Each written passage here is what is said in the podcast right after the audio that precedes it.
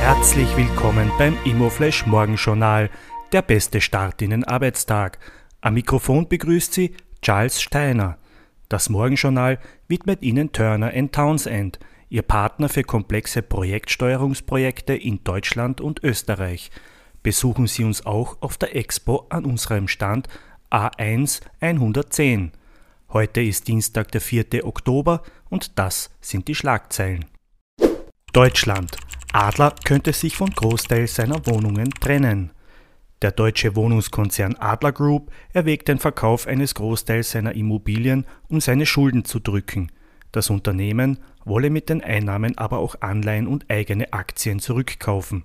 Ein Verkauf könne bis zu 50.000 der rund 70.000 Wohnungen umfassen. Fertigstellung.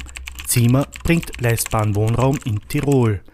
Die Ziemer Tirol hat in Wölst das Projekt Brandjochblick mit 51 Wohnungen fertiggestellt. Dabei hat der Vorarlberger Entwickler auch die Leistbarkeit im teuren Tirol in den Vordergrund gestellt. Mittels Raumordnungsvertrag wurden 50 Prozent der Flächen von der Marktgemeinde zugeteilt und zu den Bedingungen der Wohnbauförderung von Ziemer errichtet. Die spannendste Meldung heute früh: Evergrande schafft sich Luft mit Anteilsverkauf. Das Tauziehen um den schwer angeschlagenen chinesischen Immo-Riesen geht weiter. Nun stehe man kurz vor einem milliardenschweren Anteilsverkauf.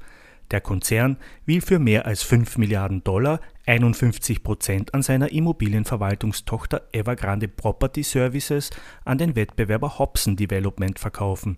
Evergrande würde sich damit etwas Luft verschaffen. Der zweitgrößte Immobilienentwickler Chinas ächzt unter einem Schuldenberg von mehr als 300 Milliarden Dollar und ist in Zahlungsverzug gegenüber Gläubigern, Lieferanten und Kunden geraten. Das waren die wichtigsten Informationen zum Tagesbeginn.